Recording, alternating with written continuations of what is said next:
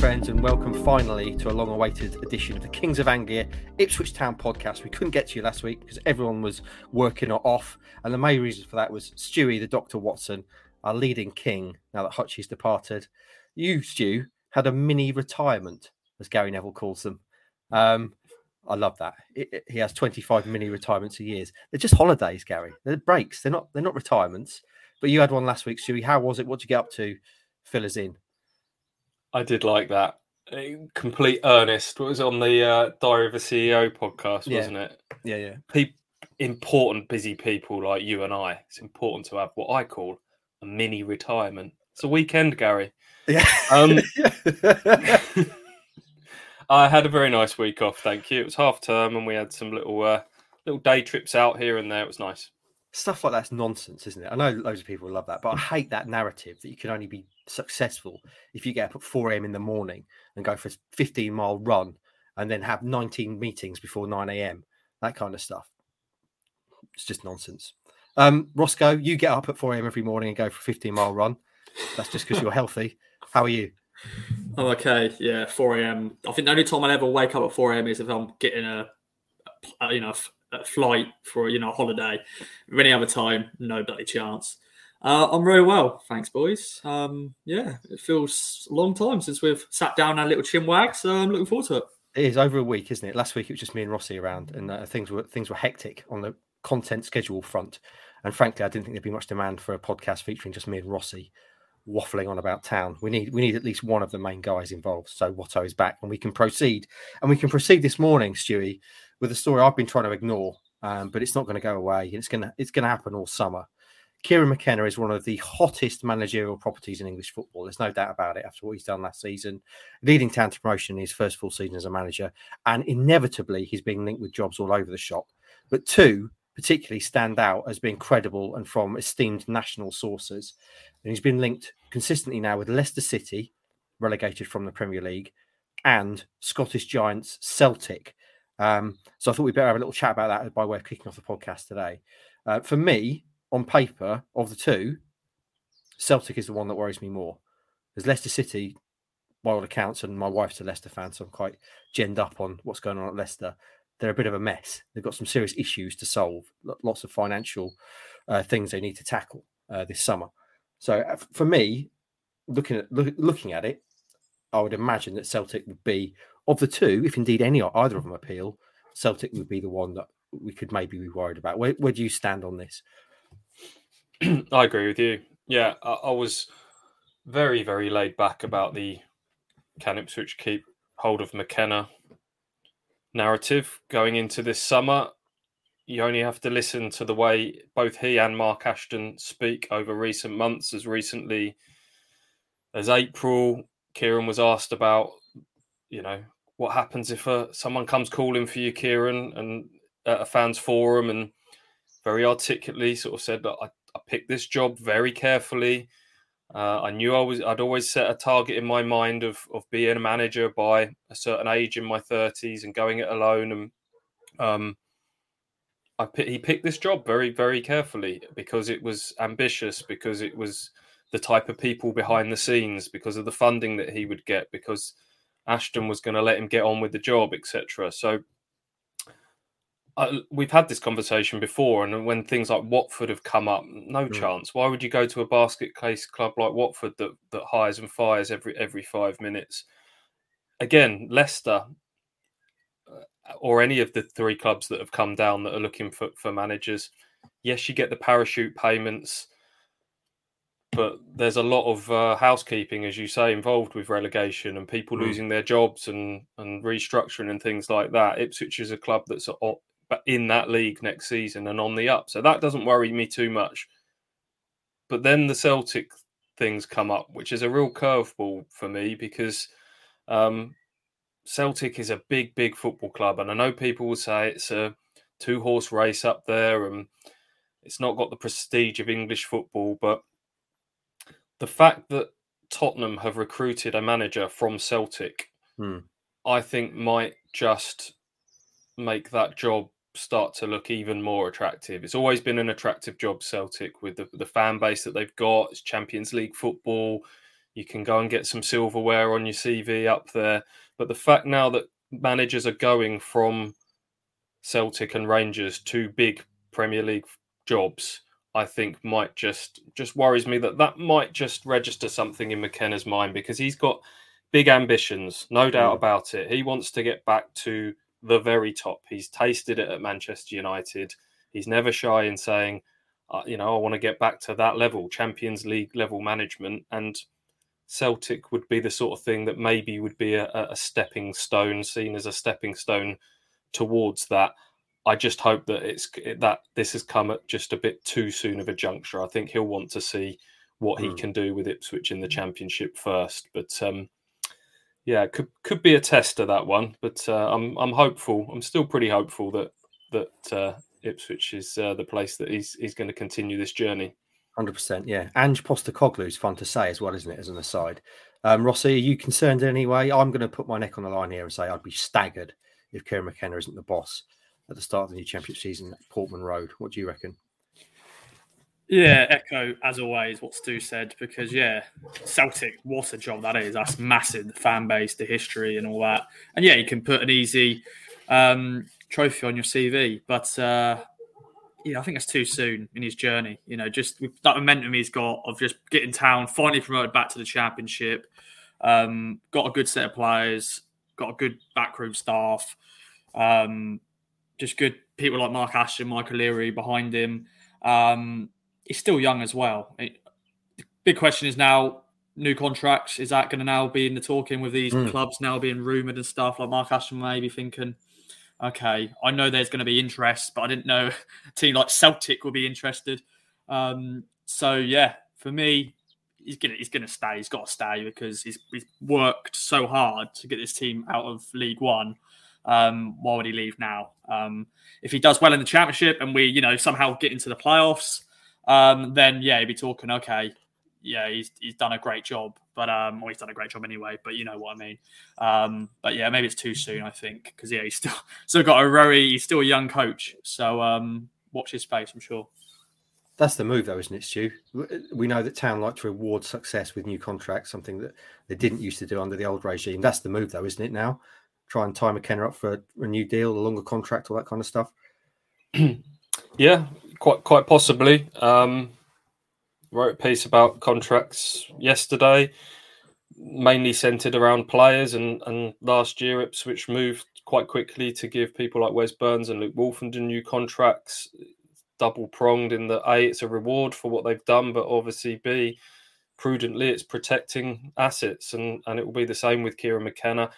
I feel like contracts with managers don't count as much. You've seen people like it can work both ways. You've seen people like Alan Pardew get given an eight-year contract at Newcastle. it doesn't really doesn't really count for anything. If if the club wants you to go, they yeah. go, and vice versa. You can have people tied down for a long time, but if if football's food chain kicks in and there is a natural pecking order, and Ipswich have moved up that, but they still have their place in it, and it's the same with players. If if if something comes along that turns somebody's head there's sometimes there's just not a lot you can do about it, and all the contract really does is is kind of determine what levels of compensation are involved. But um, I think it would be, it would be nice for Kieran. It'd be nice for the fans if uh, if something could be done on on the contract front. But um, I don't think it changes the hmm. situation mm. if he does or doesn't. To be quite honest. Do you know? I mean, I say you know him. You spend you spent time with Kieran. You interview him after every game. You speak to him twice a week, pretty much he's not the sort of guy. Strikes me anyway, Stu. That's gonna that's gonna jump ship um, after one season. He, he, seems to me to be an incredibly thoughtful, analytical, sensible sort of guy. Um, and any kind of move that he does make, when he does it eventually leave town, he would have put a lot of thought into. It's not just going to be, oh, so and so are interested. I might go there, is it? No, like I say, very very methodical. Um, and I think he's kind of mapped out his career in mm. his mind from a very young age, from the minute he had to hang up his boots and was out on the coaching field at Tottenham on his crutches the day after surgery. He was already thinking about, right, I'm going to do this, I'm going to get these qualifications, then I'm going to hopefully end up here. And he, he said to us that he had in he's had a date in his mind, an age that he was going to start to go into senior management. And I'm sure He's already probably got the next 10 years or so sort of mapped out in his mind. You never know in football. Things can change, but he'll he'll have an idea of of kind of how he how he sees it going. And he's not shy, as I say, in talking about his ambitions. Um, and at the moment, I think those ambitions are in line, in sync with what Ipswich's are. And hopefully the two of them, as Ashton keeps saying, are a perfect match and they can keep kind of going on this this journey together. Yeah, well, Stewie's going to be writing something around this for tomorrow morning. Um, recording this Wednesday morning, so that'll be going out in print and online on Thursday.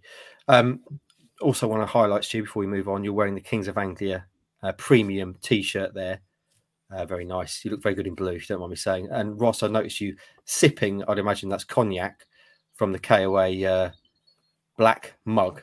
Another another good seller on the website. So go and get yourself some KOA merch if you haven't already. And there's Stuart. Wow, look at this. Oh. I'm just gonna pick. You know, what's the, what's the, I just got that there.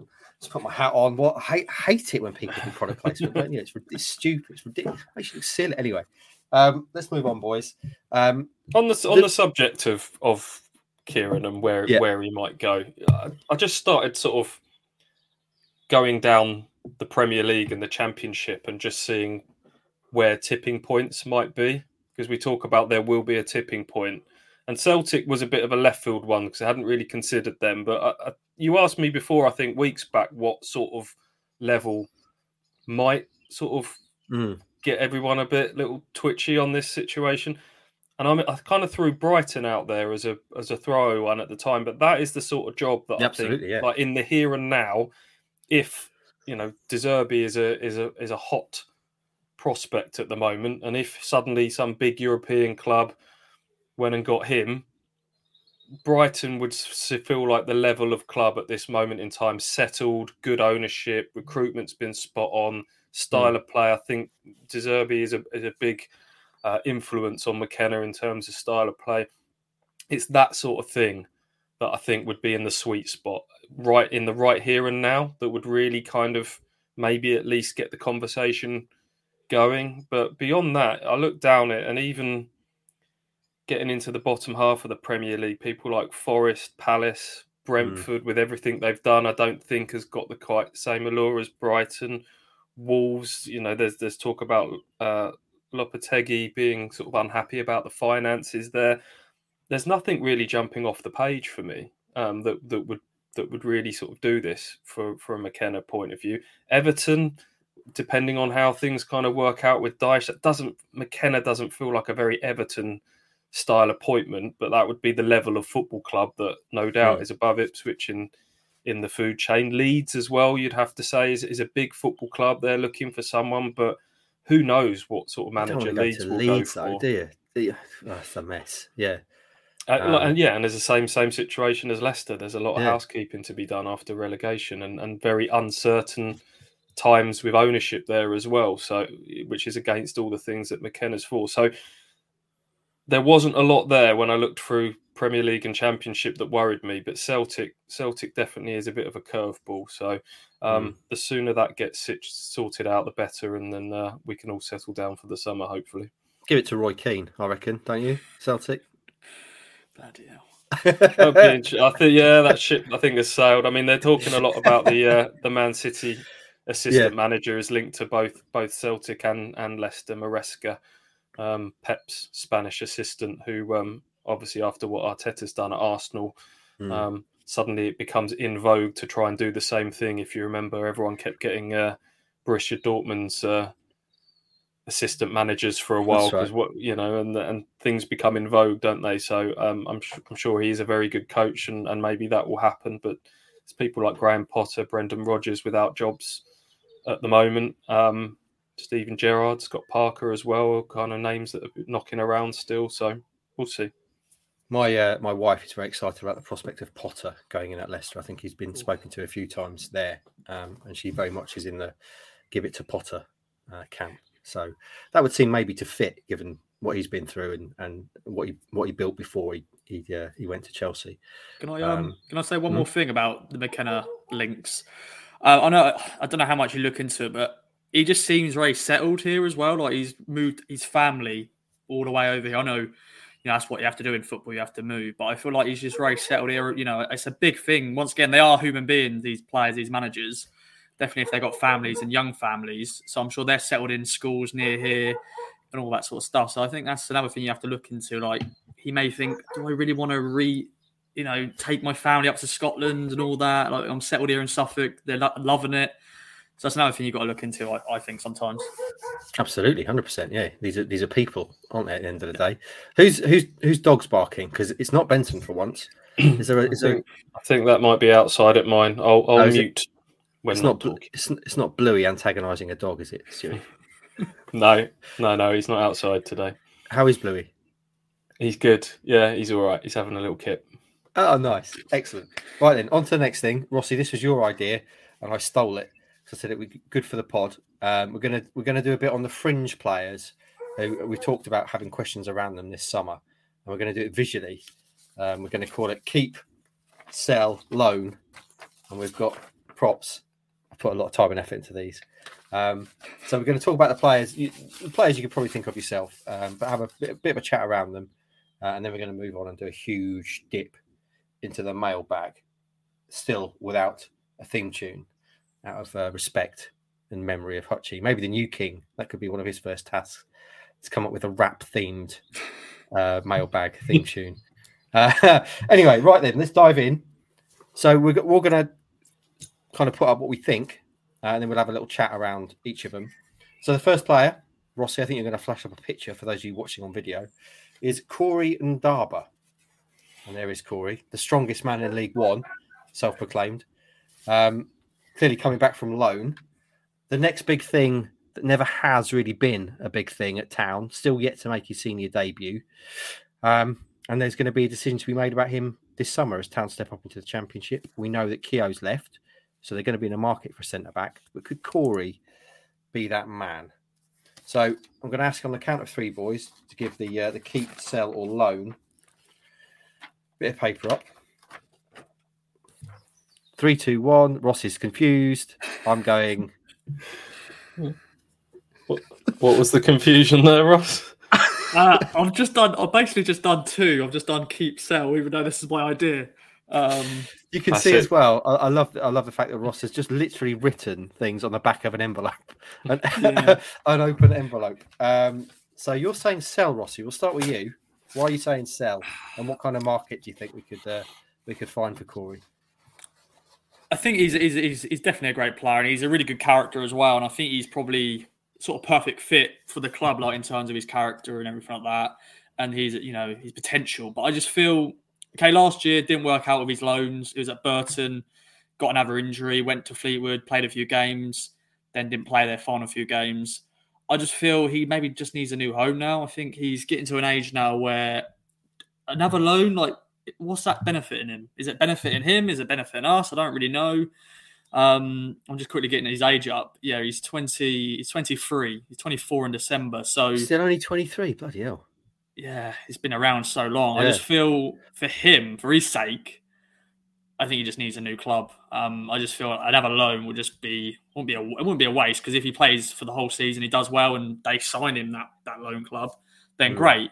But I just feel it's probably the right time now for him to, to move on. Um, I'm, I'm I, hate, I hate to say that because I, I really like Corey as a player. Left sided centre back as well. Um, can play left back if needed, but I just feel it's probably the right time now for Corey to go on. And I think once again, you know, Mark Ashton wants, you know, players he can sell on as well. And if Corey goes out on loan, I don't know if he's got another contract. Um, or did he They gave him a new three-year deal last summer, Did, didn't they? yeah. So before he went out on loan, so he's still got two years left on that, which is the thing. I think I would have probably been if it hadn't have been for that contract, Mm. I'd have been leaning towards what you you were saying, Ross. If he's going into his last year and you think he's he's 23 now, I mean, Luke Woolfenden's 24. Hmm. It feels like if it's not happening for him now, it probably isn't. Um, but he's, he's still got two years left. Um, I think if he does go out on loan, top of the list now will be to to go somewhere where you're going to get some guarantees or as close as, as possible to him playing centre half because he seems to keep going out on loan. McKenna says we need to get him a proper season of playing 40 odd games at centre half Hmm. and seeing what he's like. And he seems to go somewhere, start off at centre half, and then ends up playing at left back, where where he got a lot of plaudits at Salford, playing left back there. I think the same. He went to to Burton, ended up getting shift to left back. Same same happened again. Um, Fleetwood, I, I believe. So, uh, yeah, it's. I'm sure clubs will say, yeah, yeah, we'll play him centre half, and then injuries happen midway through a season, and and things happen. But um, yeah, get get him somewhere probably back in League One where you feel like he's going to get a, a good season at playing at centre half, and then reassess it next summer. Would would be my feeling. Yeah, I'm the same, Stu. Just for the record, for those of you not watching the video, me and Stu both said loan. Rossi said sell. It was, a, it was a persuasive argument, Ross, but I think for the reason Stu says, I'd look to be loaning him again. He actually ended up playing midfield at times as well, didn't he? I think at, at Salford. So I still feel like there might be there might be something there with Corey. Um, so and he Yeah, seems to like, potentially fit the profile of what McKenna's looking for. Yeah, I, I hate saying it because I've always liked Corey, even when I've watched him play, you know, under 18s football. So I've seen his journey. I just feel, for the sake of just him, to have a really have a career. I'm not saying he's, he's, he hasn't got a career, but I just feel another loan, and he comes back, and it means he's only going to have one more year left on his contract after that. So, and then if we're you know, signed another centre back, two centre backs since then. It's like, oh, he's, he's fought. And we've got Elkin Baggett, and we're going to get on to shortly. So it's like, oh, where's where's he going to fit? Um, but yeah, he needs to find a proper good loan, as Stu said, and uh, we shall see. But that's just in terms of just moving players on, finding new homes. I think that's sometimes the best fit. Sometimes like, it's like Idris. We'll get onto later as well. Yeah, no, it's definitely a good argument, Rossi. Uh, well made. Let's move on then to Elkin Baggett, shall we? He's the next guy up. Um, obviously, made his debut um, for the first team uh, and and didn't look out of place. Uh, impressive, statuesque young man, um, and he's been out on loan a few times now. So again, same questions around him um, with Town moving up into the Championship. So I invite you, gentlemen, three, two, one. Mine's just keeping a view there. I think we're probably all going to say the same, are we? Me and Rossi are saying loan. Stewie looks confused. Sorry, my phone was ringing and I got distracted. Who are we doing this on? Good bagger. Was it important, Stu? Elkin Baggett. Was No. it? Well, potentially, but it can wait. okay, cool. It's not. It wasn't your wife or anything. No. No. Okay. That's a mystery. We'll leave it there. Let's move on to Elkin Baggett. Um, so we're all saying loan. Stu, Elkin Baggett, why are you saying loan?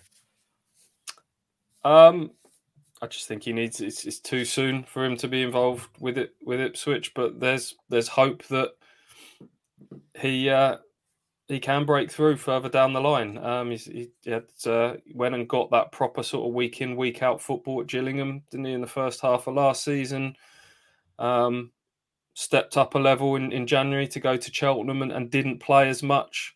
I think he only played one game, didn't he? I, th- I think injuries might have been involved in that, were they, Ross? I know you've probably spoken to people more about that. So um, probably a a League One loan next season and and um, see how he does for a year, and uh, again reassess it next summer.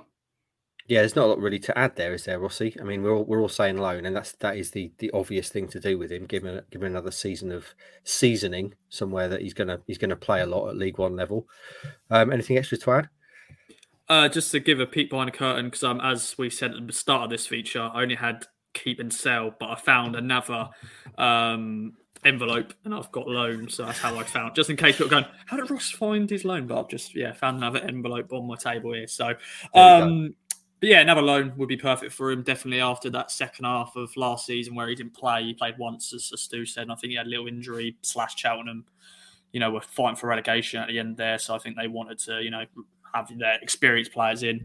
But another League One loan would be perfect. He's another player that signed like a long term deal when he went out on loan to uh, Gillingham. So yeah, player for the future, and yeah, look forward to uh, seeing him, you know, progress. And yeah, he's still got those million followers. I'm sure that will grow and grow and grow. Got more followers than the football club, Ross. That's you. We're Yeah. contractually obliged to point that out every time we talk about Elkin Baggett. He's bigger than the club on social media. Ross, your missus is going to be quite concerned when she sees these envelopes lying around with loan written on them. It's yeah, going to Yeah. concern you've you've got you've got the household into some debts that she's uh, unaware of. Thankfully, it's not actually like my name or her name on it. It's just got, I think it's just addressed to us as like a, a household. It's just one of those normal you know, street circulars. You know, yeah, that's the one. That's the word. Right Yeah. then, let's do Cameron Humphreys next. The Wunderkind, um, obviously won Mark Heath's surprise package of the season. Absolutely nailed that. Um, but now again, Town stepping up. There's a congested midfield, many of which we're about to talk about. Cameron Humphreys has shown that he can perform for the first team at League One level. But what's best now for his development, friends? Um, I invite you on the count of three to reveal your thoughts. Three, two, one. Okay, interesting. You're both saying loan. I'm saying keep. The reason I'm saying keep is because I th- I think my argument would be that by keeping him in the system and competing with the sort of players he'd be playing with in training uh, and potentially getting little bits of action here and there in the championship, I think that's going to be good for him. He's still, he's still a young man. Um, th- th- there was talk, obviously, about loaning him last season, and the, and the decision was that it'd be better for him to stay with the group uh, and kind of learn and mature that way. So, although I inevitably think that people are going to say loan, that probably is going to be what happens with him. I'd like to see him remain part of the group and potentially pop up here and there and get some some some key cameo moments, maybe in the championship and playing the cups, this, that, and the other. Uh, Rossi, you said loan. Why should he be loaned? Um, just like Baggett, really. He's just had a very good experience of playing League One football with Town. You know, playing you know 17 league games in total. Scored you know two of his first senior goals. Um, I think we had this chat maybe a, a month ago about Karen Humphreys, what the future hold. I think we may have had a mailbag question on him, and I think we all said, yeah, a loan will be benefit for him because he's not going to play in front of Morsy, you know, Dominic Ball, Massimo Luongo if he signs that contract, of course. You've got Lee Evans there. Um, Camara there, the missing man, the forgotten man, sadly. And that could be a you know a position we may strengthen in. We've got also Idris, we've got Rekeem Harper, which we'll get onto as well. I just feel it'll be the perfect time to get loaned out in a League One club who have got maybe a good manager who will play the football we want Cameron Humphreys to play. So a loan will, will do for me for, for Cameron Humphreys. Even though what you said about him being around the first team squad, training with McKenna, he's had that this season. It's now let's go and get proper week in week out football. So that's my if he is my if he is loaned, and obviously I can see the argument for loaning him. I think it's really important where he's loaned to, um, that we don't just chuck him anywhere. And I know that's probably that they wouldn't do that anyway. But for his development, it needs to be the right club, doesn't it, Stu? Is that is that how you'd be thinking loan wise? Yeah, definitely. I think um, shown that he can compete in League One. I would imagine the way football works, interest might come from someone that Cameron, one of the games that Cameron played well in last year, that is probably stuck in somebody's mind. Um, I was having a little look through through those games and the League One list. He played when Ipswich beat Peterborough. Hmm. Could Pete, Peterborough, just just up the road, can keep good track on him. Um, maybe fit in with the style of play. Who knows? You could even use it as a bit of leverage if uh, if they want to go back in for Jack Taylor, for example. Um, yeah, I think a, a decent league, decent League One club with the right type of personality of manager, the right style of play that are going to nurture him and look after him and and bring him on. I think getting games is going to be better for his development than the, uh, the and it is a good argument that you make about keeping in house. I, I, guess probably the prime example of that is someone like Phil Foden at Man City Mm. that they they thought long and hard about sending him out when he in his early days, but decided to kind of that his best development was to stay at Man City and learn the Man City way and as you say, work alongside elite players and get up to their level, and, and that obviously worked out. So, um, yeah, I just think there's too too much midfield traffic, as Ross has outlined, for for him to kind of hang around and hope for the odd the odd cameo. The stars aligned for him last year with with a lot of injuries in that position, and and it it proved to be the right decision. But um, this year, I think uh, a loan was probably best for for Cameron. Okay, so two loans and a keep. I think we're all probably going to go in the next one, and that next one is sadly Rekeem the Dream Harper. Been a bit of a nightmare, hasn't it, uh, at Ipswich Town and indeed elsewhere for Rekeem since he signed. Um, never really managed to kind of get playing time anywhere consistently, um, and now he's part of this this midfield model that Town have got to sort out. Um, so here we go. The guy that I tipped to be MVP in the season that he signed. That didn't work out. Uh, right then, three, two, one. what the hell? Okay, so we've got. I'm saying. I'm saying sell. Stewie's saying loan. Ross is saying Sorry, Heath. Heath. Heath. I'm oh, sorry, Heath. I thought it was some long-winded option. What was the other bit of paper? Sell. Sell, yeah, sell. Yeah, I mean, when I say sell, I haven't written down um, tear up contract by mutual consent, but that, that might be that might be what happens. Um, Stewie, you're saying loan him again. What, what are you saying that? I'm saying loan because I would imagine he, when he arrived as part of that 19 summer signings window, and arrived with a reasonable amount of fanfare. Someone who'd been linked to, you know, not that long previous, had been linked to Juventus and clubs like that, and Yeah, he came on a on a decent League One wage, I would imagine. Um, don't know what this contract situation will be, whether he'll get the, the pay rise that comes with promotion. I would imagine, even though he wasn't involved in it at all last year, there'll be a promotion rise in there. So it will be very difficult, I think, for the level of club that are going to be interested in taking Rekeem Harper to get anywhere near matching the wages he's on at Ipswich. So it, the situation will probably have to be one where Ipswich do the loan and the, the other club take on a percentage of, of those wages. But it's very much a loan.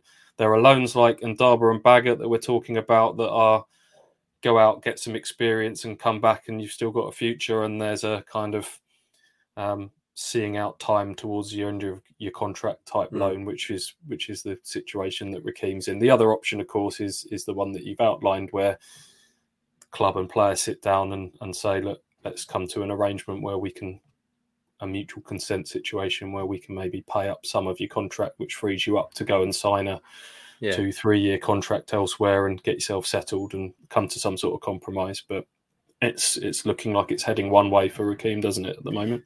It's just not worked out for him, has it, Rossi? Uh, inevitably, when you sign 19 players, not all of them are going to work out, and he's been one of the ones that uh, it's not it's not worked out for him at Town, and it's not really worked out anywhere he's been on loan either. No, yeah, the last time he played for Town, he just basically passed the ball to the Colchester player, and Mm. uh, we got knocked out. But uh, yeah, like once again, he's still so young. Like I'm just looking, he's 23. He, was, he turned 23 in March, which is just just crazy. But yeah, the loans Exeter didn't really work out. The loans of Crewe, you know, getting relegated with them the season before wasn't great. Um, I think he's had a few little niggles as well. But yeah, it just hasn't worked out at Town either. You know, even though that was such a exciting signing, weren't it? Because you know, with the as Stu mentioned, the, the teams he was linked with before signing, you know, for a good fee. I think it was 500k we signed him for. Um, signed a three-year deal. He's now only got a year left on that deal, slash an option, as always, as the club always do. So that's the reason why I say sell if we can find the right team. Um, I don't know if a championship team would try to get him. I'm sure a League One club would be the best place for him to go to.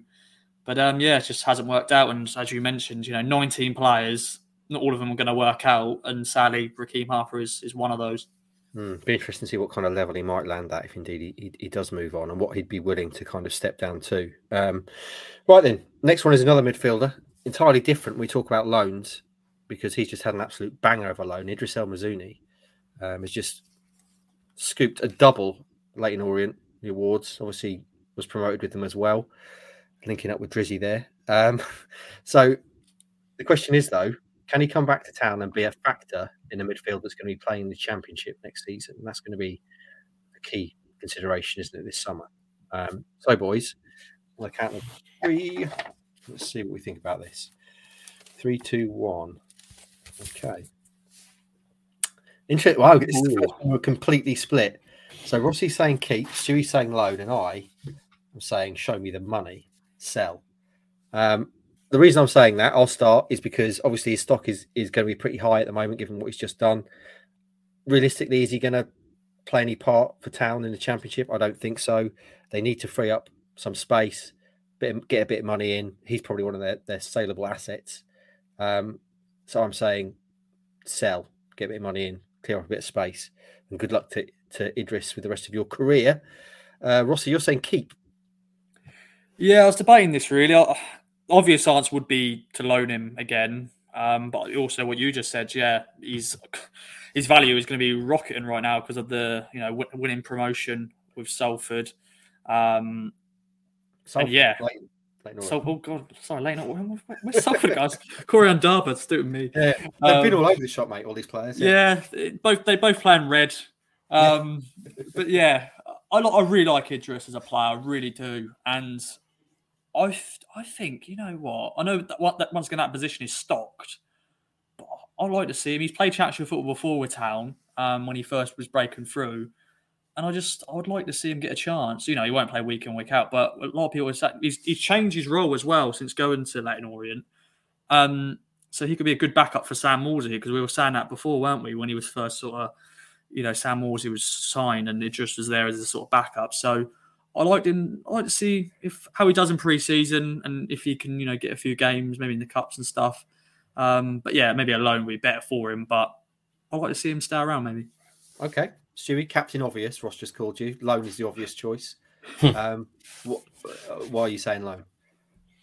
Uh, because I like Idris and I liked what I saw of him before he went out on loan, and I haven't seen any of his games for Leyton Orient, but you can only go on the, the level of acclaim that he's got from teammates and pundits alike for what he did in, in League Two last season. It was League Two. We have to kind of keep that in in mind, and Ipswich are going to be going into the Championship, but yeah, I don't want his. I don't think his journey at Ipswich has necessarily come to its end yet, but um, I don't think his time is now either. So that that ultimately leads me to go to to a loan. He's not going to be short of interest. I think he could get a really decent level League One loan. Hmm. Um, clubs like Derby have been, been linked to him, so that's what I would I would try and do. Um, get him to a really good League One club next season on loan.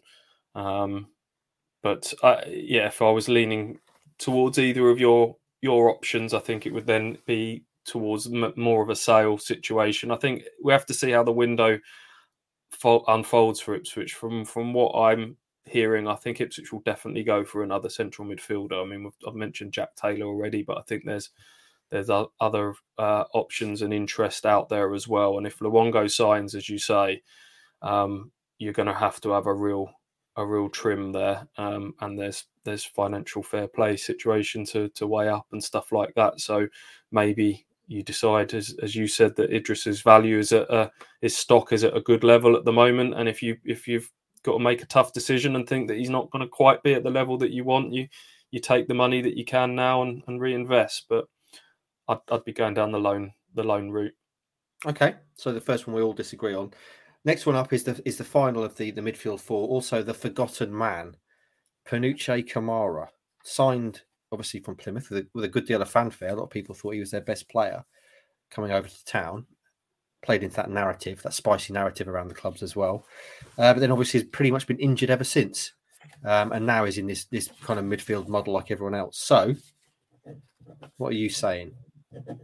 Three, two, one. Sorry, couldn't find my, couldn't find my paper. Actually, oh, no. Okay. Ooh. No, yeah, I'm looking. Yeah, Okay, well, Ross has eventually decided loan. So me and Ross are saying loan. Stewie is saying Stewie is saying keep and loan, which is, if you don't mind me saying, is a very Ross Hall's answer. Um, go on, Stu, you, you kick off. I'll What back it up. Yeah, it's keep it's keep now and then it's Yeah. loan in January. Okay, all right. What's the thinking behind that? because he's had three lots of groin surgery now, keeps breaking down. I think with the money that Ipswich put into their medical and sports science departments and upgrading the training ground and everything, I think it's wise to keep him, make sure he's properly robust and Yeah. uh, keep him in house and keep an eye on him physically before you kind of chuck him out into the wild and start playing games uh, Saturday, Tuesday. So um, keep him for the first half of the season. Hopefully, get some games into him. Um, maybe in the League Cup. Obviously, there's no no Papa Johns anymore for for extra game time and things like that. But under 21s, the odd cup game here and there, build him up, and then um, yeah, if if you get to January and you're still well stocked in in central midfield, then then maybe get him out for six months to uh, again to probably to a to a League One club. Um, yeah, and uh, and then again reassess next summer. God, that's a sickeningly well argued and, and thoughtful take, Stu. Um, that's not what we're here for. Uh, okay, I like that. I think I agree with you now. But uh, Rossi, you're saying loan. I'm saying loan as well.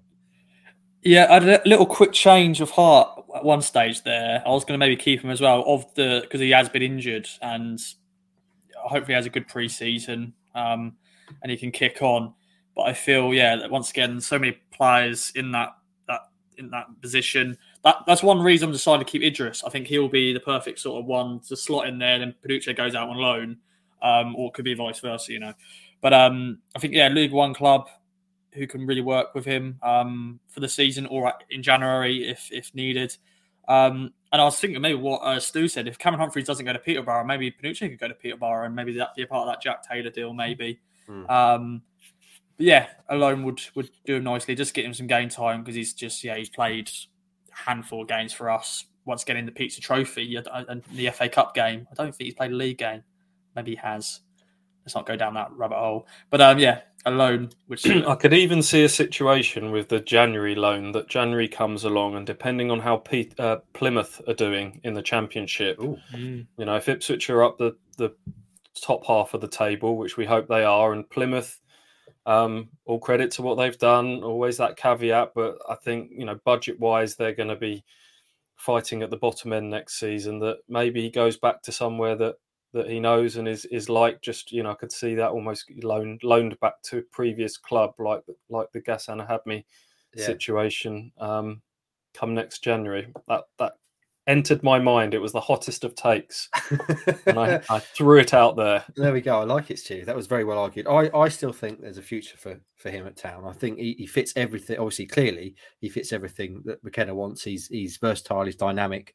He runs all day long um, and that's clearly why they brought him in. So I still think there's a future for him at Town, hopefully, uh, and he might even end up being being a proper star at Town. But I do think he needs to obviously go out and and and, and get some football next season. But I do also think, Stu, that your argument for keeping him in house and making sure that he's fully fit before he goes out anywhere is, is a very sensible choice. So I've been I've been swayed by your your argument to keep and then loan, um, but officially I'm saying loan. Right, two more then, boys. Two strikers now. We know they're going to be in the market for at least one striker this summer, but they do still have two that are coming back. Gassan Ahadme first of all, but I think, as you said, Stu, must have set some sort of record for being signed and then loaned out the following uh, transfer deadline day back to the club that he signed from. Um, started off at Burton like his shorts were on fire, which is why Town signed him. Came here, broke his foot, um, and didn't never really got going, and then went back to Burton, and, and, again didn't really get a lot of action there. So, what do we do with Gassan this summer, boys? Um, I'm going to say three, two, one. Okay, we're all agreeing there. Loan. Rossi, it's fairly obvious, I think, why we should be saying loan.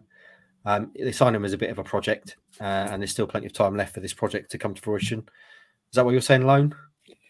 Yeah, I think um, just hasn't worked out. Yeah, sad for him that he got that injury, and uh, of course we signed George Hirst, and he was sadly was the forgotten man, and uh, I think the only club he'd go to was Burton because of that that that rule. Um, so maybe next season or this season coming and have a loan to Burton again.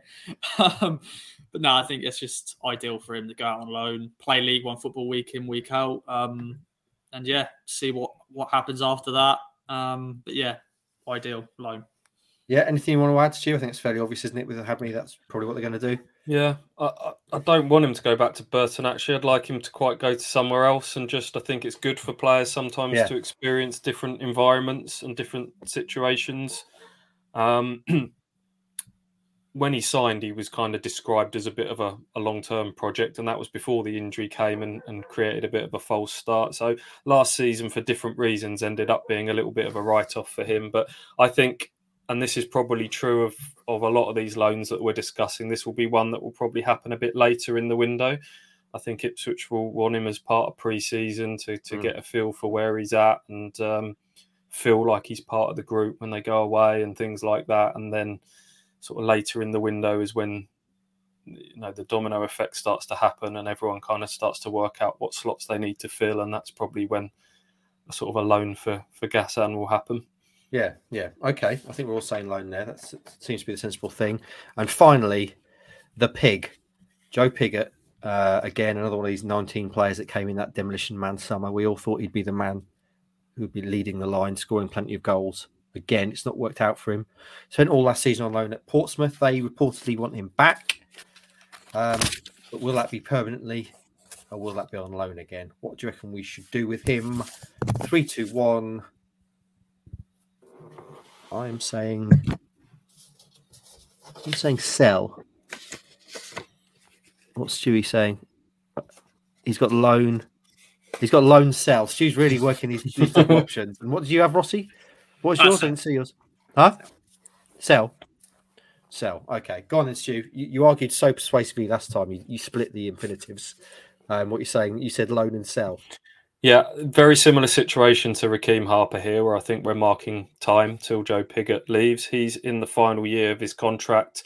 Um, again, will be on probably more money here than other clubs wanting to buy him will be able to match. I think the difference with him is that he'll just be keen, I think, to draw a line under this yeah. time at Ipswich that has just not happened. And I think he might be able to, he'll probably value being settled and a longer term contract and being able to kind of stomach a little bit of a, a pay drop off. Um, the reason I put loan then sell is I think it might start off as a loan and then it will get to January, and then hopefully he'll have done quite well. And the club that he's at, where he's done reasonably well, will then be able to uh, come to some sort of arrangement with Ipswich where they like pay a fee or he gets paid up or something like that. So I think it might start as a loan and then ultimately end up as a, a permanent departure, may, maybe come January. Love these arguments. You're pretty good at this, Stu. You should do it professionally, I reckon. Um, we're both saying sell Rossi. He just we just needs to we just need to part company, don't we? He needs to move on with his career. Town need him gone, frankly. Um, what are you saying? Yeah, Stu's thought about this more than what we've done. We've just gone. Yeah, Stu thinks about everything more than what we do. The thing is, it's, it's very easy just to sort of say, yeah, we need to move that player on, but there is there is this sort of like you say, there's there's people involved in this, and the, the levels mm. of money that they earn. They just go, if you know, it's a right, we want we want you out, but well, hang on, somebody else is only offering me half what you're paying, and I am actually contracted here for another year, so that's where it gets a little bit complicated sometimes. Yeah, I'm just going with like FIFA, basically. I'm just like, yeah, if I don't want him, I just sell him and you somehow get a random club come in for him. But um, but yeah, I do hope Joe. You know, Joe Pigott's had a very interesting career. You know, coming through non-league, did so well at Wimbledon, and then he got that three-year deal at Ipswich Town, which I'm sure changed his life, you know, financially, mm. um, and just didn't work out. You know, he's had a goodish loan at Portsmouth. They've had up up and down season last year. Of course, they got Josh John Mousinho now in charge. Um, so if he goes back there, then perfect. Um, and if they want to sign him permanently after it, say what Stu said, alone, and then that'd be perfect. So um, just, Mousinho said he'd, he'd, quite like him back. I think even though he mm. didn't play a huge amount of football for them because mainly because Colby Bishop was kind of in his way for the central striker role, but they kind of repurposed him as a as a number 10 later in the season. The one thing that always jumps off the page with Joe is that everybody talks about what an infectious, upbeat, positive character he is around the camp and so uh, he'll have to really weigh up as much as he's probably liked his time at Portsmouth. He's going to want to go somewhere where he's going to be the main man now and start scoring goals again regularly like he like he did at Wimbledon. So um, uh, even Mousinho was saying, I don't really know what Ipswich plan is, whether they're going to let him go on a free or whether they're going to loan him again. So um, that kind of backs up what we're saying in terms of not knowing which way that's going to go. Mm. I have a real mental block with Mousinho, by the way. Every time I write any story about Portsmouth, I call him Jose Mousinho.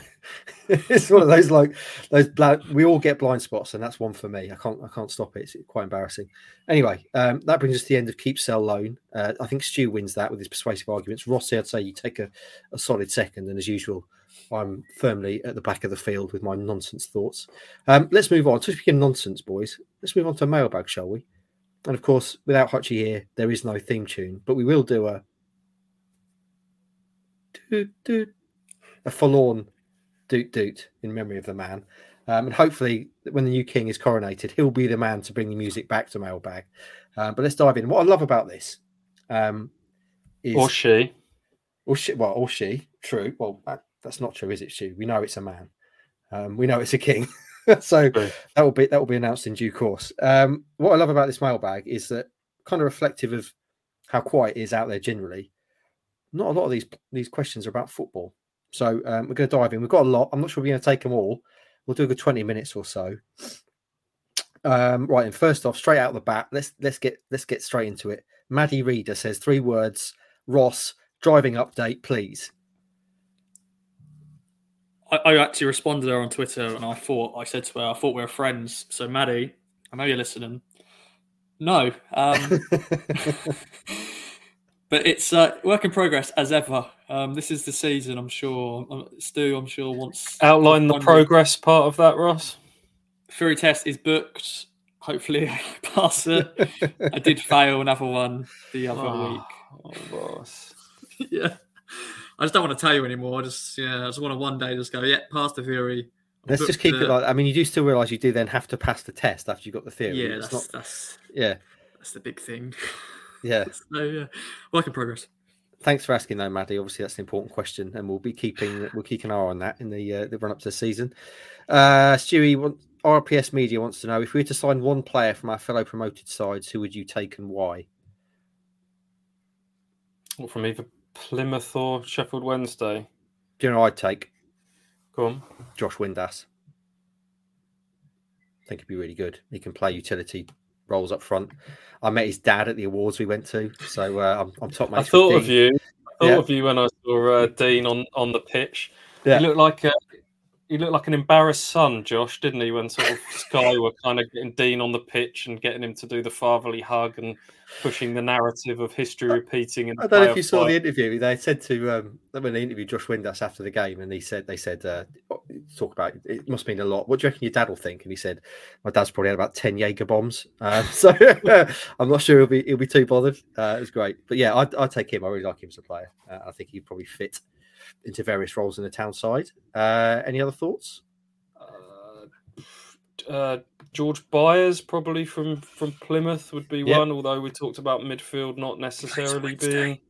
He plays on Wednesdays too. What did I say?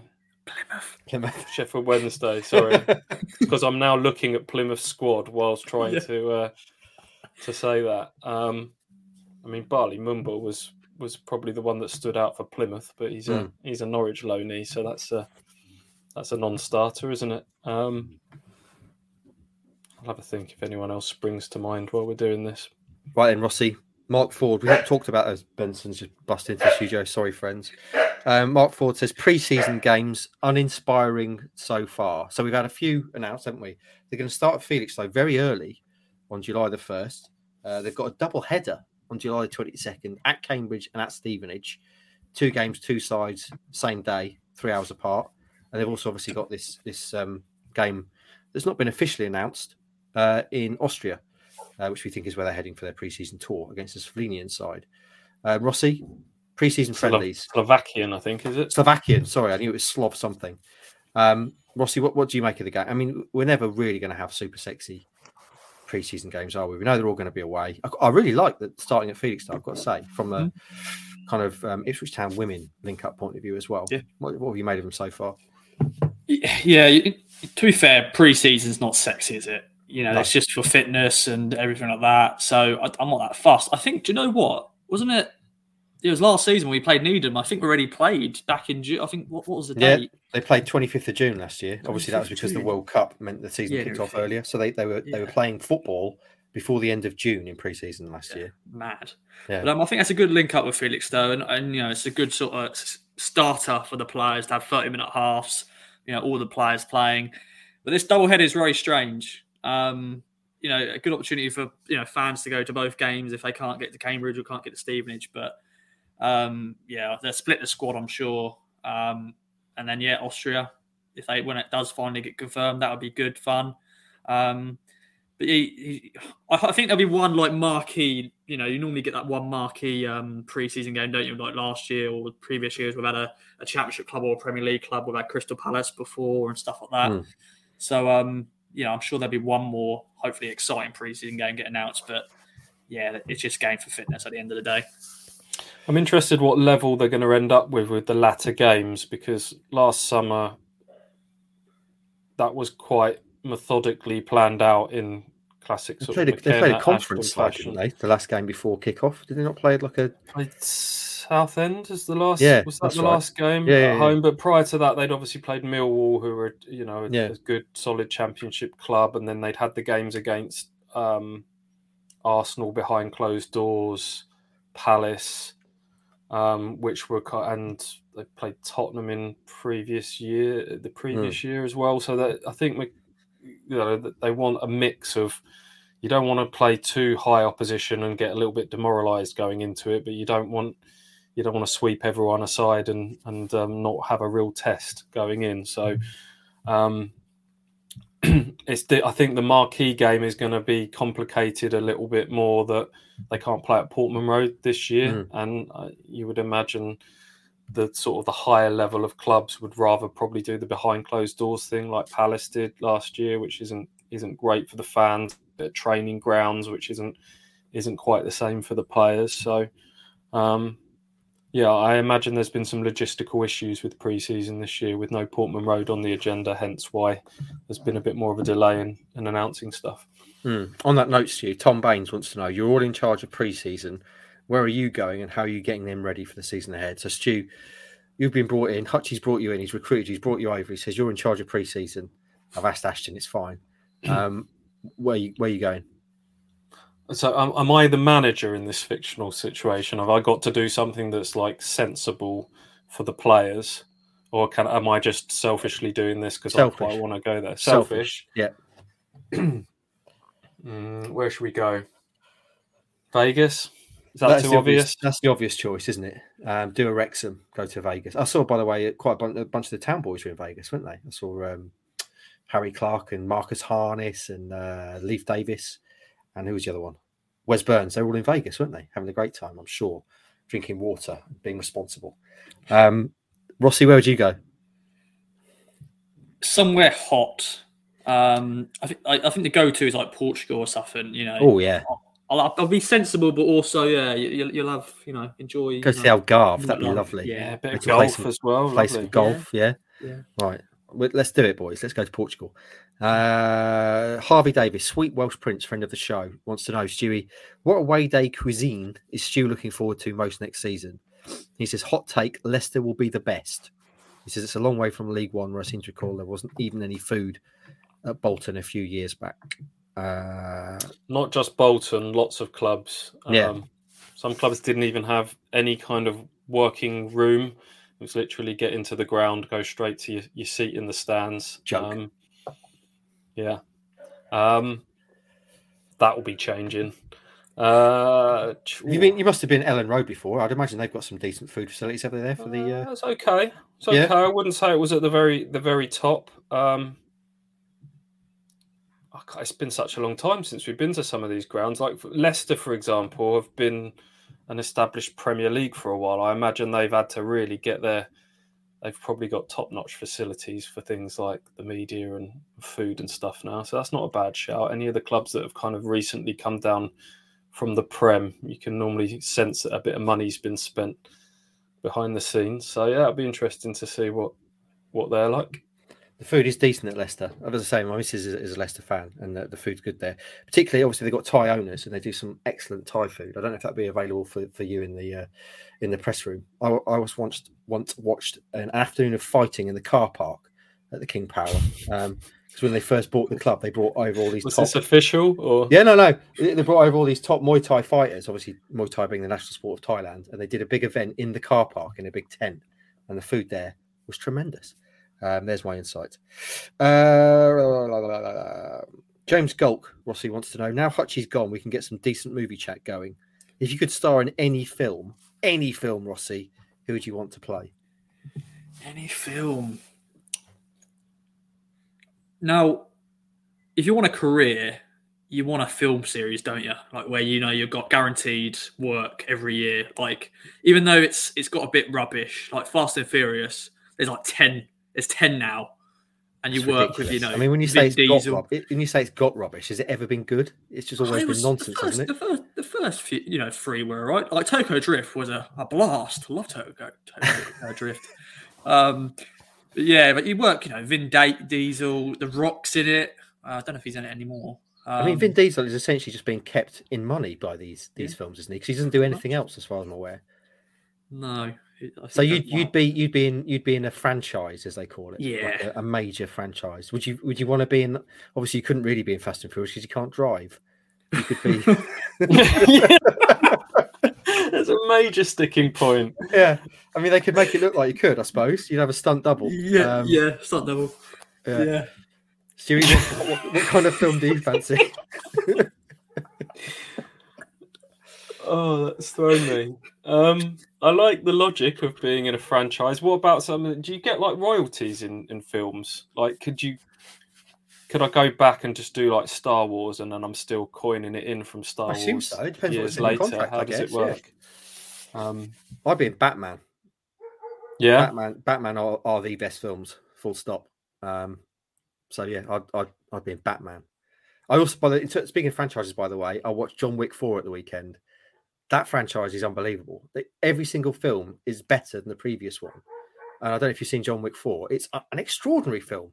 Unbelievable. Some of the fight sequences in it and the nods to things like Enter the Dragon and and they've got Donnie Yen in it. It's fantastic. I'd highly recommend it.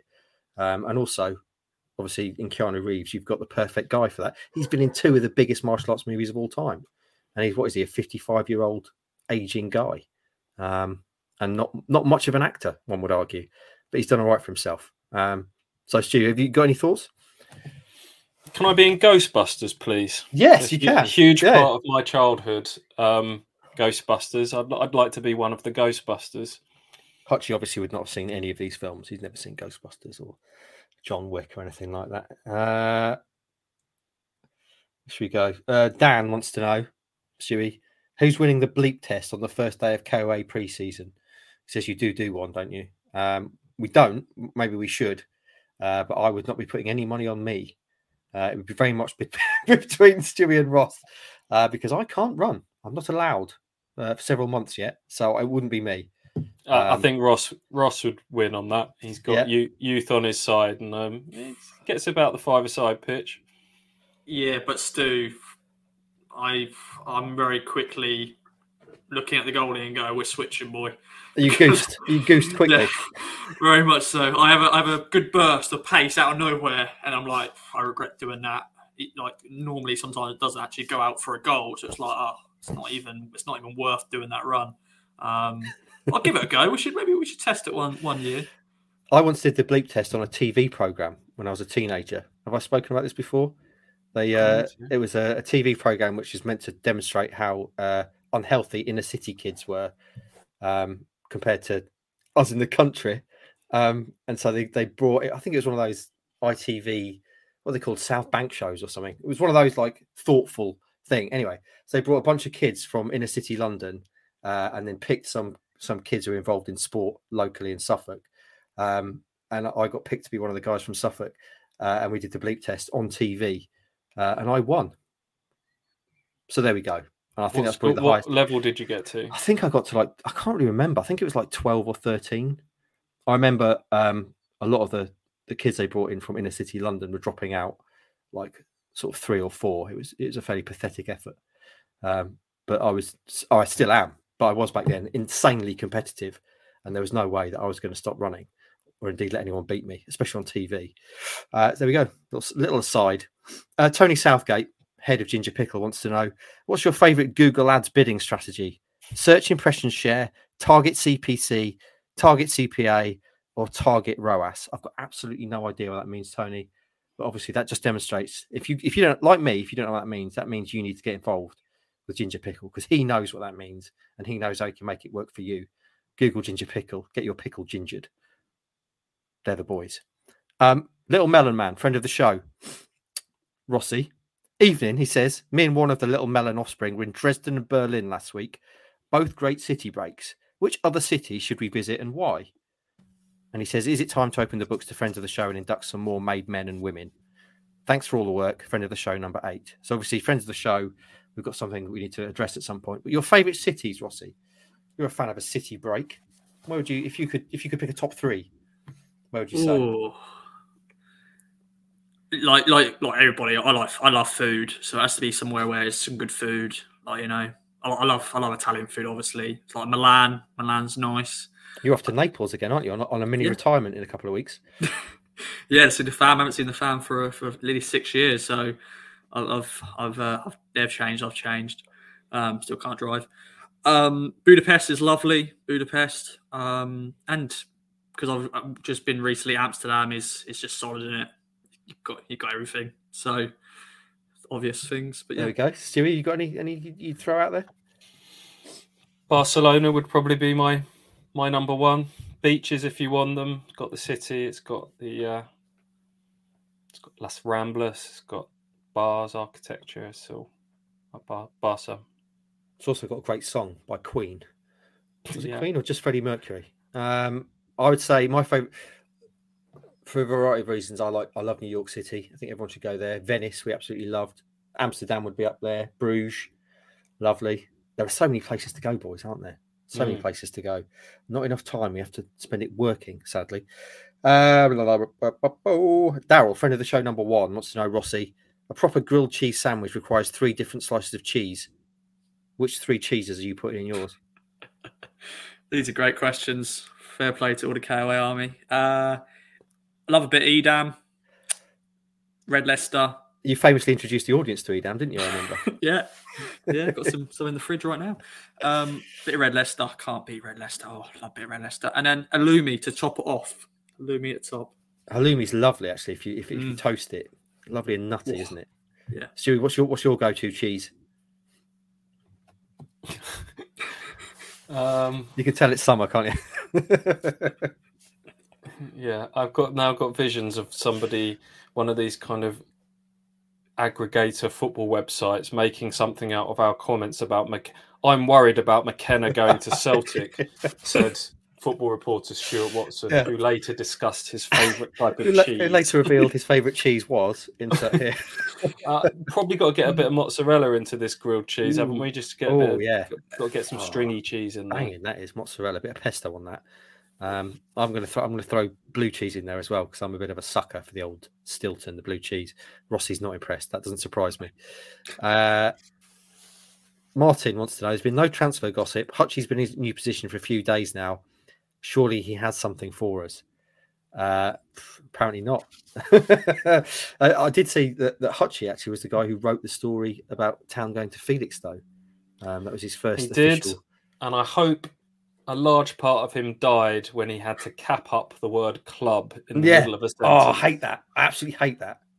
Nonsense. Clubs should not be capped up ever, unless it's in the official title of the club. He knows. He knows. Oh, I know, but I, I every time we're doing stuff like that, I go through and decap club because it's nonsense. Uh, right, football question, Stu. Get your football hat on. Stuart's gloves. Kings. Thoughts on us going in for Sonny Bradley? He's just been released by Luton.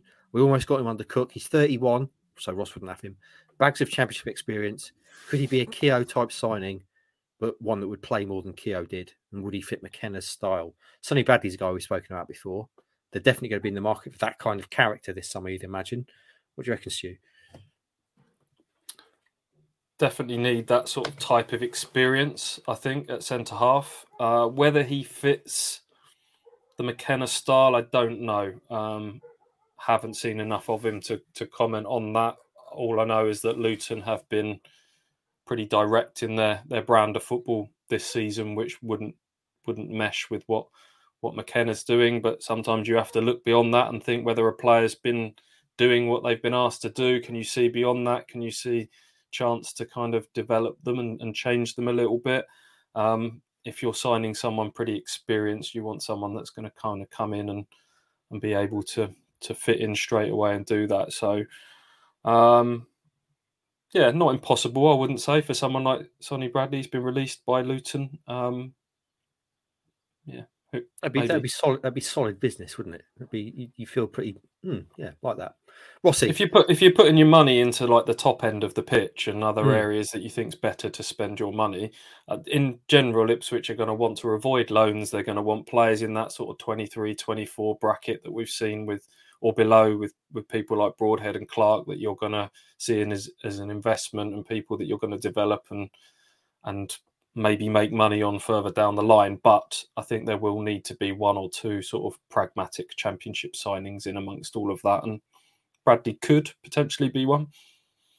Rossi, your mate, my mate, everyone's mate, Ben Diath, new father. Hope that's going well, Ben. Hope you're getting some sleep. Uh, he wants to know with the new pitch being installed at the moment, what other what one other major improvement would you make to Portman Road for next season? Anything you like, realistic or not? So Ross, God forbid you're in charge of developing Portman Road, um, and you you had to put something in as well as the pitch for next season. What are you putting in? And don't say a Nando's. Oh, yeah. I think we've had this question before, but it's always good to, to chat about it. Uh, do, do you know what? This has been a selfish point of view. As a photographer, I don't know, pitch side is, I don't know, it's, it's not as comfy as it should be. And there's not So really good sofas by the pitch for, for photographers. Yeah, or just, I don't know, just a nice little, my own little section. That's mine. I've got my little workstation. Maybe have a little bit of food there, maybe a TV as well. like flying first highlight. class. Yeah, Yeah, and all that. first class So, area yeah. for Ross. So- Yeah, just being selfish point of view. Just my own Why little not? area where, yeah, it's just my my zone. Nothing wrong with being selfish. Stu, have you got any thoughts on that? Yeah, I'll just continue the selfish theme. I think we talked about this before. Maybe get some sort of fireman's pole slash slide That's right. Yeah, that goes down from my my press seat right at the top of the stand. like a Wallace and Gromit down- thing. Yeah, Yeah, Yeah. yeah, exactly like that. Yeah, like the chair tips Yeah. back and yeah, and maybe a zip line then that goes from from my seat down to like the where the tunnel area is because that's where Nice. they do the yeah. post match stuff as well. It'll just buy me an extra few minutes just to get my my match report and stuff sorted, and then I haven't That got to worry about going down the stairs past other people through security. You shouldn't Get have on to the do that. Get on the zip line, bang, straight down. That would imagine if, if Watson was just zip lining down, fans just stay there and, and cheer you as you do it, Stewie. That'd be great. It'd be a fixture of every game. Uh, right, let's take a few more uh, and then we can finish. Uh, Chris Smith wants to know McKenna's driven so much improvement through brilliant coaching with so many of our players. So, for the season ahead, what one personal work related improvement do you want to make? And could any of the other Kings help you improve or not? Rossi, what what kind of self improvement or otherwise do you want to make this season? And could any of us help you? Uh, there's an obvious answer here, um, obviously. is. Yeah. Um, I'm not going to go down that. Actually, I'm not going to go down that. I know you gonna can bring that up. Um, I want I want to improve my writing. Actually, I want to help out. I've been doing some more writing recently. This is a sensible answer for a change, but Yeah. just I don't know, maybe get some more tips from both of you um, and the new king as well. Like just some more writing tips because I like to help out when I can. So yeah, Yeah. You have been doing more writing, Ross, and it's been very helpful, especially last week. It was very helpful without Stu and without that Judas Hutchie. Um, it, it was excellent to have you uh, involved in that. Stewie, self improvements. You're a man who, who likes to think about things. What do you reckon? Feel like we're in. I'm in an annual review all of a sudden at work. How do you feel it's going, uh, Watson? yeah. Is there anything, How do you see yourself in five Yeah. years' time? Um, uh, I need to. I need to to add some technical skills that the Hutchman has taken with him. He was He the has, man that he? was that has, was yeah. kind of uploading podcasts Yeah. and and sorting video bits and stuff like that out. I need to embrace some. I noticed you've done quite a little whizzy bit. graphic though for the McKenna bit this morning. You've, you've Yeah, managed to get well the- whizzy, wasn't it? well. I, I'm impressed. Thank you. It's not something you would have done before. So there you go. You Yeah, are upgrading. you go. You're evolving. trying. Watson 7.0 coming next season. Uh, I just want to be able to walk slash run again, Chris. That would be great if I could get back to that. It'd be lovely. Uh, right, couple more questions. Ian Wallbank, Rossi wants to know who who is our celebrity crush. He says mine is Nigella, um, the uh, the cook, the chef with the uh, double entendres in all her shows. Um, Rossi, who if you had to pick one celebrity crush, who would it be? Uh, Uh, Rihanna. We already know this, don't we? It's Rihanna, yeah, Riri, yeah, Riri, Ri- as you call Um, her. Yeah. yeah, yeah. Um, taken. She's got babies now. Um, Otherwise, there was a chance. There's a chance. Um, yeah. Uh, there's also, there's also an actress called um, Antonia Thomas, who you probably won't heard of before, but she's in a, a series called Misfits back in the Down Channel 4. Okay. And she's, she's done some other stuff, you know, recently. She's done a lot of American TV shows, but uh, she's a very beautiful woman. So, uh, so yeah. Lovely. Very beautiful woman. Stewie, who's, who's Niche. your. Uh, I think before we didn't we have some sort of scenario. I can't remember some fictional scenario where I where I mentioned Rachel Stevens Oh, course, was bringing yeah. me breakfast That's- in bed. That's right. Yeah, you you were Um, doing that after I started crying on the show um, as a way of. That's right. Yeah, yeah. Started getting all soppy, didn't you? Yeah. Um, and you spoke about about Rachel Stevens. Yeah, Yeah. glowing, I'll- glowing, I'll funny I'll terms. stick with stick that. yeah, she was she was winning all the sexiest woman awards back in the day, wasn't she? She cleaned up, didn't she? Yeah. Uh, I'm going to say because I'm slightly older now. Uh, I'm going to say uh, a lady called Hannah Waddingham uh, is my current my current celebrity crush. She's uh, she's in Ted Lasso. Um, she plays like the owner of the club.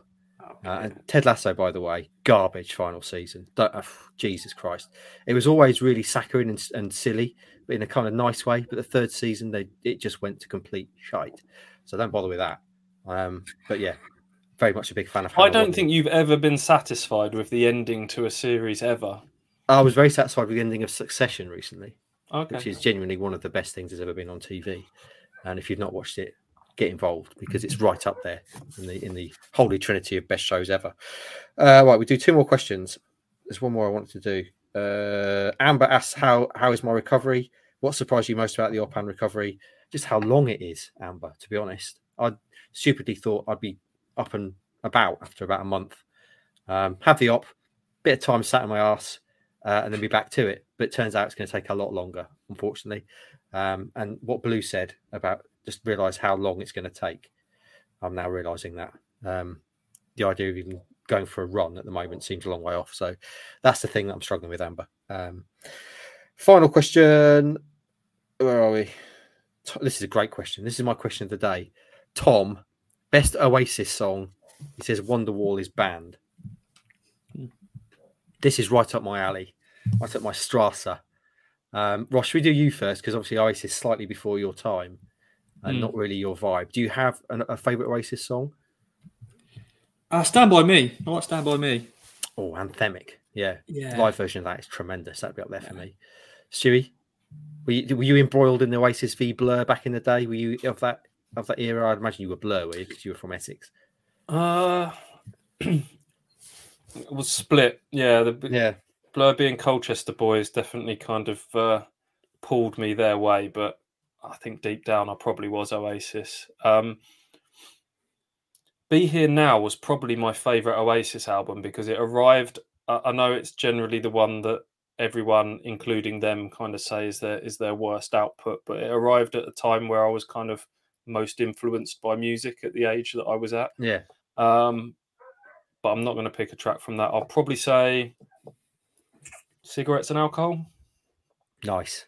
Yeah. Live forever, maybe one of those Yeah. two. I am like the peak age for Oasis. That was basically the soundtrack to my teenage years. That and ridiculously expletive filled gangster hip hop uh, was what I listened to. Uh, big fan of Tupac and Biggie back in the day. Uh, but Oasis was like the soundtrack to my to my teenage years. So I'm a, I'm a huge fan of like the acoustic stuff they did. So for example, like Talk Tonight, we had at our wedding. Um, that's a really nice song. Uh, Married with Children is a great little uh, great little song. Um, and I love the kind of anthemic stuff they do, like Stand By Me. It's fantastic. Uh, and also, I guess, Morning Glory from a kind of psych you up, get you in the mood for a scrap sort of vibe. It's got um, it's got quite good uh, guitar on that. But the one I really like, which is no one ever talks about because it's more one of their more recent ones, is a song called Gas Panic. I don't know if you're familiar with that. Um, it's it's a really sinister kind of song. Uh, if you listen to the lyrics, it's about um, knocking on people's windows and uh, you, you better drop to your knees.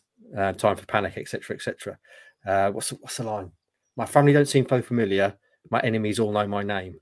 It's brilliant. Go and listen to it. That'd be that would be up there for my my favorite Oasis song. And with that, friends, that brings to the end of a fairly epic mailbag and a fairly epic show. Excellent to get all, so many of you involved this week and some really good questions um, as we try and fill this space between the end of the season and things really starting to ramp up again. Rossi, have you got anything you want to tease to?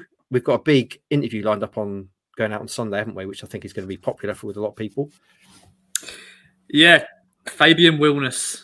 Um, and of course, part of my Dutch tour, uh, we've had you know um, Gus Uhlenbeek and Martin Walter. But yeah, Fabian Wilnis, what a character. Hates Norwich, so um, right, right up A1 Street. But yeah, really good chat with him. Um, also brought out a, a chat with uh, Tamas Priskin, the uh, Hungarian striker, of course, the famous for that Arsenal goal. Um, recently announced his retirement, so um, a chat with him. Um, so yeah, look out for that. That's going out on Sunday uh, in video form, and there'll be a written version of it as well. We're getting a lot of feedback. As much as people enjoy the videos, there's some people out there who lead busy lifestyles, probably diary of CEO type people who just want to read stuff. So uh, we'll give you a written version of, of video stuff as well. Um, Stewie, you'll be writing obviously the McKenna thing I've talked about. Uh, you've written uh, five players who should get contracts in the summer. Uh, anything else you want to you want to talk about before we before we head off? Uh, no other business. The business. Fair enough. Uh, thanks for joining us, friends. We've done 80 minutes of a, of a podcast. Hopefully, um, that will make up for not being with you last week. I hope whatever you're doing, you're having a great time of things as we build up towards the fixtures and the friendlies and that kind of thing. We, we will hopefully be with you at least once a week from here on in. Um, all that left then is for me to remind you to support our sponsor. Use the code KOA at manscaped.com for 20% off and free delivery on all that excellent stuff. Get yourself hair free in all the important places for the summer, and also obviously support Ginger Pickle uh, uh, and get help with your Google ads, your SEO, your digital marketing, all that kind of stuff. And also, friends, go and get yourself if you want to look like Stuart Watson, and let's, let's be honest, who doesn't? Or you want to indeed drink from the same cup as Ross Halls, go onto the KOA merch shop. You can find our link our link on our social medias. Excellent, looks excellent on you, Stu, don't mind me saying. And what a cup that is, Ross. Right then, friends, podcast is in the books. Have a great weekend, whatever you're doing, and we'll hopefully be back next time to speak to you all over again.